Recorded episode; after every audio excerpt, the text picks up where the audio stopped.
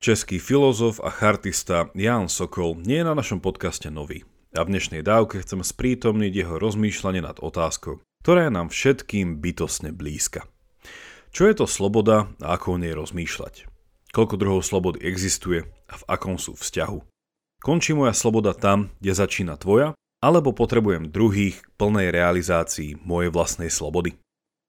Na týmito otázkami sa dnes spolu zamyslíme a priblížim vám Sokolové chápanie slobody, podľa ktorého je sloboda viac ako možnosť výberu a možnosť byť obmedzený druhými. Skutočná sloboda má skôr povahu schopnosti a naozaj slobodný som vtedy, keď dokážem nebyť neslobodný. Počúvate pravidelnú dávku, vzdelávací podcast pre zvedochtivých, ktorý vám v spolupráci so SME prinášame dvakrát týždenne. Ja som Jako Betinsky a v mojich dávkach sa pozerám na svet očami filozofie. Ak našu prácu hodnotíte pozitívne, podporte nás cez Patreon alebo priamo na náš účet a všetko info je na pravidelnadavka.sk. Veľká vďaka, vážime si to.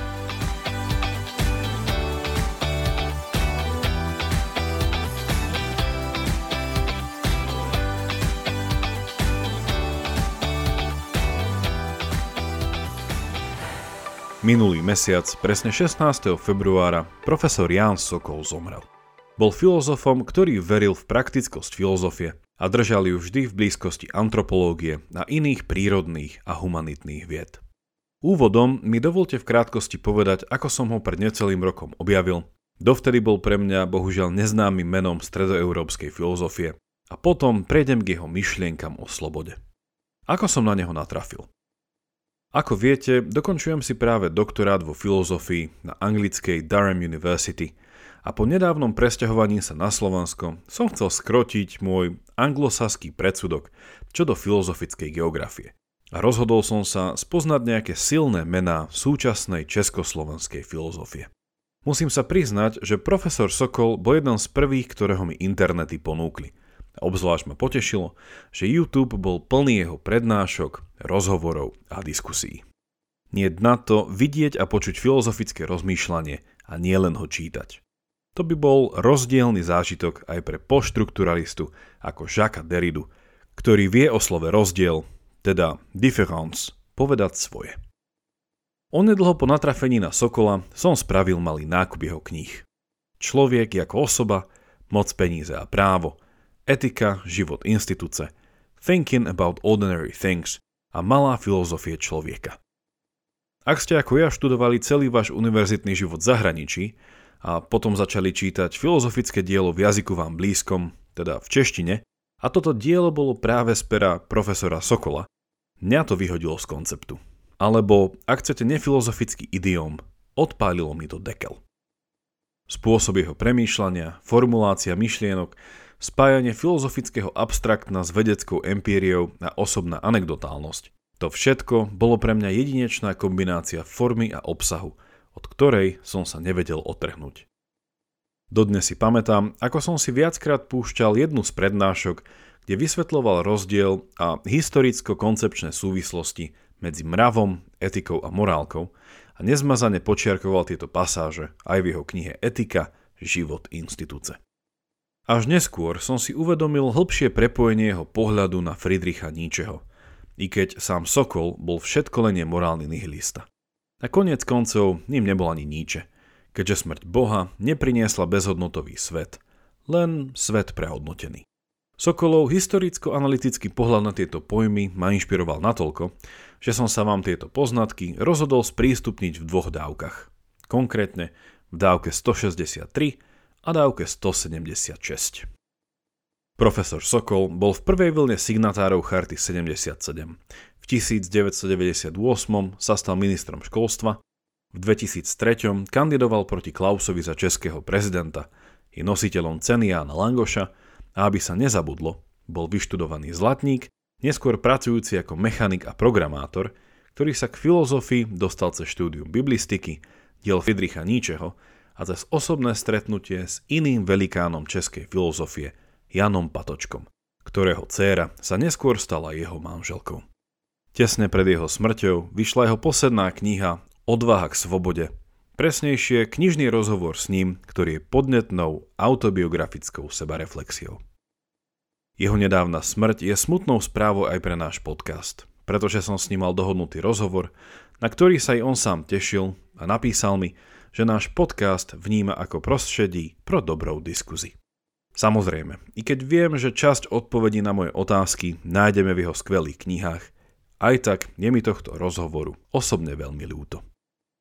Ak by ste si o ňom chceli prečítať viac, v popise tejto dávky pripojím niekoľko textov, ktoré vznikli z príležitosti jeho úmrtia ale tiež viacero prednášok a kníh z jeho vlastnej tvorby. Posuňme sa teraz k jeho trojitému chápaniu slobody.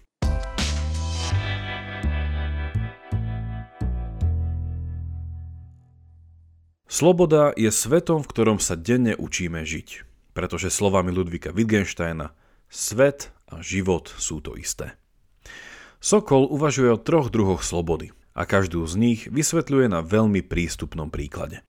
Miloval obrazy, ktoré aktivujú ľudskú predstavivosť a našu mysel presťahujú z bojového poľa na myšlienkové ihrisko.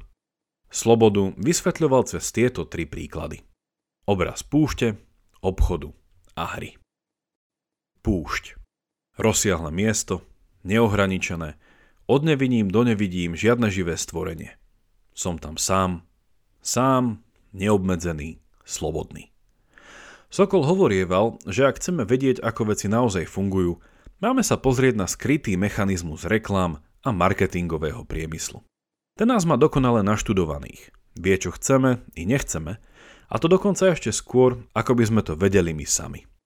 Samozrejme, Sokol nenavrhuje, aby sme namiesto poctivého štúdia pozerali od rána do večera telku a poukazuje len na to, že reklamy a ľudia za nimi o nás niečo podstatné vedia.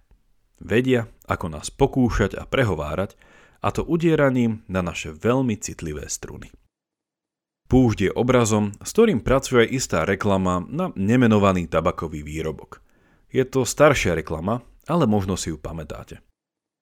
Cowboy sedí vysoko na útese, pod ním sa rozprestiera dlhočízná púšť a otvorený kaňon a ako tak sedí užívajúci túto neobmedzenosť, z vrecka mu vytrča balíček cigariet. Reklama vám chce sugerovať kauzálne spojenie, že je to práve oný tabakový výrobok, ktorý je zdrojom tejto slobody. Pretože fajčenie vo vás až magicky vyvolá pocit neobmedzenosti. Cítili ste sa skľúčene, zavalení vecami, zavretí medzi štyrmi stenami, stačí jeden horľavý šúlok a opäť ste na slobodnej púšti. Chápanie slobody ako neobmedzenosti je pre Sokola síce správne, ale sme ešte len na začiatku. Sloboda musí byť predsa len viac ako neprítomnosť prekážok a vonkajšieho nátlaku a prejdime preto z púšte na nákup do obchodu.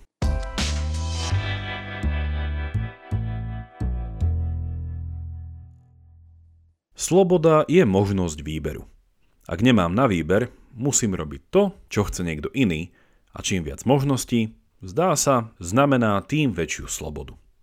Sokol v tomto bode často spomínal anekdotu so svojou manželkou – a ja sám mám v niečom podobnú skúsenosť, keď som bol prvýkrát v Spojených štátoch. Jeho manželka sa jedného dňa vybrala do istého pražského obchodiáku, kúpiť si topánky, ale po niekoľkých hodinách sa vrátila s prázdnymi rukami. Keď sa jej pýtal, prečo nič nekúpila, jej odpoveď bola viac ako výpovedná. Nic nemneli. Samozrejme, dodal Sokol, obchod bol plný topánok, ale čo jeho manželka myslela, je, že nemali tie správne. Keď som bol na krátkom štúdijnom pobyte vo Filadelfii, hneď druhý deň som si išiel spraviť malý nákup základných potravín. Potreboval som chlieb, maslo, mlieko, ve to poznáte. A keď som prišiel do sekcie s maslom, nevedel som sa z toho vysomáriť. Toľko druhov masla pokope som asi nikdy nevidel. Všetky boli rovnaké a súčasne iné a po 15 minútach vyberania a slabej bolesti hlavy som zobral prvé z kraja a išiel hľadať mlieko. Sloboda je samozrejme aj o možnosti voľby, o možnosti výberu. Ale toto tvrdenie automaticky neznamená, že veľkosť slobody rastie priamo úmerne s množstvom možností. Práve naopak, a ako o tom hovoria tieto dva príklady, Človek ani tak nehľadá niečo iné ako niečo správne. A tu sa dostávame k tretiemu a najplnšiemu významu slobody ako hry.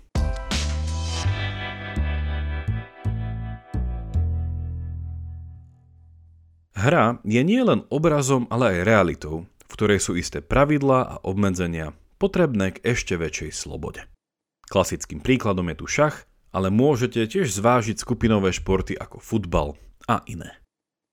O čo tu ide? Hra je zo svojej povahy obmedzená, či lepšie povedané, usmerňovaná pravidlami, a teda nie je možné povedať, že by mal hráč neobmedzenú slobodu, ako kauboj na púšti.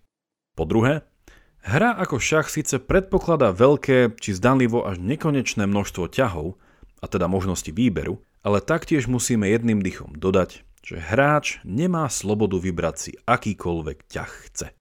No a do tretice. Hráč je síce slobodný, ale jeho sloboda by mala byť schopnosťou spraviť v rámci pravidiel tie správne ťahy, ktoré ho privedú k výhre. Čo v tejto metafore s hrou vidíme, je, že sloboda je vlastne schopnosť, istá vnútorná sila či dokonca cnosť, ktorú musí človek získať, učiť sa jej. Ohľadnime sa späť k šachu. Na jednej strane je potrebné naučiť sa pravidlá, ale súčasne je potrebné mať odohraných veľa šachových partí, bez ktorých sa nezlepším a nepochopím základné či pokročilé útočné a obranné taktiky.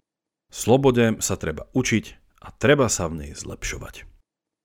V tomto bode sa nám otvára ešte jedna zaujímavá súvislosť a to, že sloboda nie je cieľ, ale prostriedok. Cieľom hráča nie je sloboda, ale príležitosť zahrať si dobrú partičku šachu. Naschválne hovorím, že jeho cieľom je výhra, keďže prehra voči dobrému súperovi je niekedy ešte cenejšia. Cieľom je teda dobrá partička šachu a hráčová sloboda je jej neoddeliteľnou súčasťou. Sloboda je potom nevyhnutným prostriedkom k dosiahnutiu dobrých vecí a jednou z nich je naša schopnosť viesť dobrý život. Viesť dobrý život je umenie, povedal by Aristoteles. Čo je teda sloboda? Samozrejme neobmedzenosťou robiť, čo chceme a súčasne možnosťou voľby slobodne sa rozhodnúť preto, čo chceme. Ale popri tomto všetkom si sloboda vo svojom najplnšom slova zmysle vyžaduje isté obmedzenia a isté nasmerovanie v záplave možností. Paradoxne sa tak zdá, že sloboda je skôr o disciplíne. Je procesom učenia sa a tiež je vecou skúsenosti a praxe a slobodný je potom ten človek, ktorý s ľahkosťou surfuje na predvídateľných aj nečakaných vlnách života.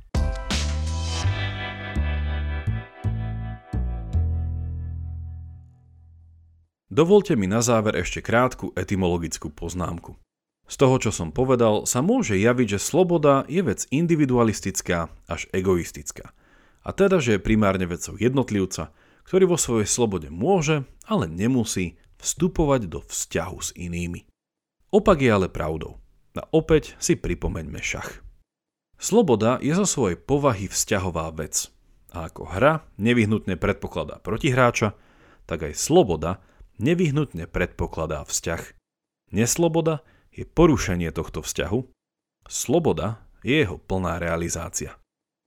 Etymológia, teda pôvod slova sloboda, tento význam síce negarantuje, ale zaujímavým spôsobom ho naznačuje.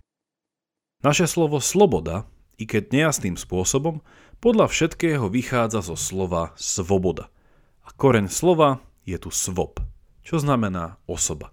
A ďalšie možné korene naznačujú význam slobody ako patriaci k svojim, patriaci k svojmu rodu. Toto doplňa etymológia anglického slova freedom.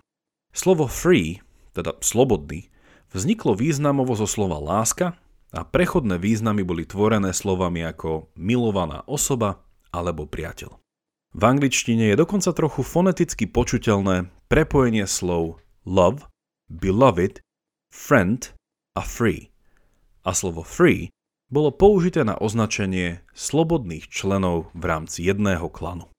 Etymologicky je v angličtine ešte významová blízkosť medzi free a gótským frion, čo znamená milovať, staroanglickým freot, čo znamená náklonnosť, priateľstvo či mier, či nemeckým slovom friede, čo znamená mier. Akokoľvek je etymológia slova sloboda iba nápomocná pri popisovaní jeho významu, zdá sa byť veľmi pravdepodobné, že sloboda je síce vecou jednotlivca ale stále má byť chápaná v kontexte jeho komunity. Volám sa Zuzana Kovačič-Hanzelová a v denníku SME pre vás pripravujem rozhovory o politike a spoločnosti. Vychádzajú takmer každý deň a nájdete ich vo všetkých podcastových aplikáciách ako rozhovory ZKH. O politike, chudobe, spoločnosti aj kultúre vždy na aktuálne témy. Toľko na dnes a vďaka za počúvanie. Ak máte ohľadom dnešnej dávky nejaký koment alebo otázku, Napíšte mi ju buď cez našu facebookovú stránku alebo e-mailom na jakub.pravidelnadavka.sk Obsah nášho podcastu je a bude prístupný všetkým zadarmo. Ak sa vám dnešná dávka páčila, budeme veľmi vďační, ak sa zamyslíte nad výškou podpory, ktorá vám vôbec neuškodí a nám naopak veľmi pomôže. Všetko info o tom, ako nám pomôcť, nájdete na pravidelnadavka.sk Teším sa na vás na budúce. Buďte zvedochtiví a nech vám to myslí.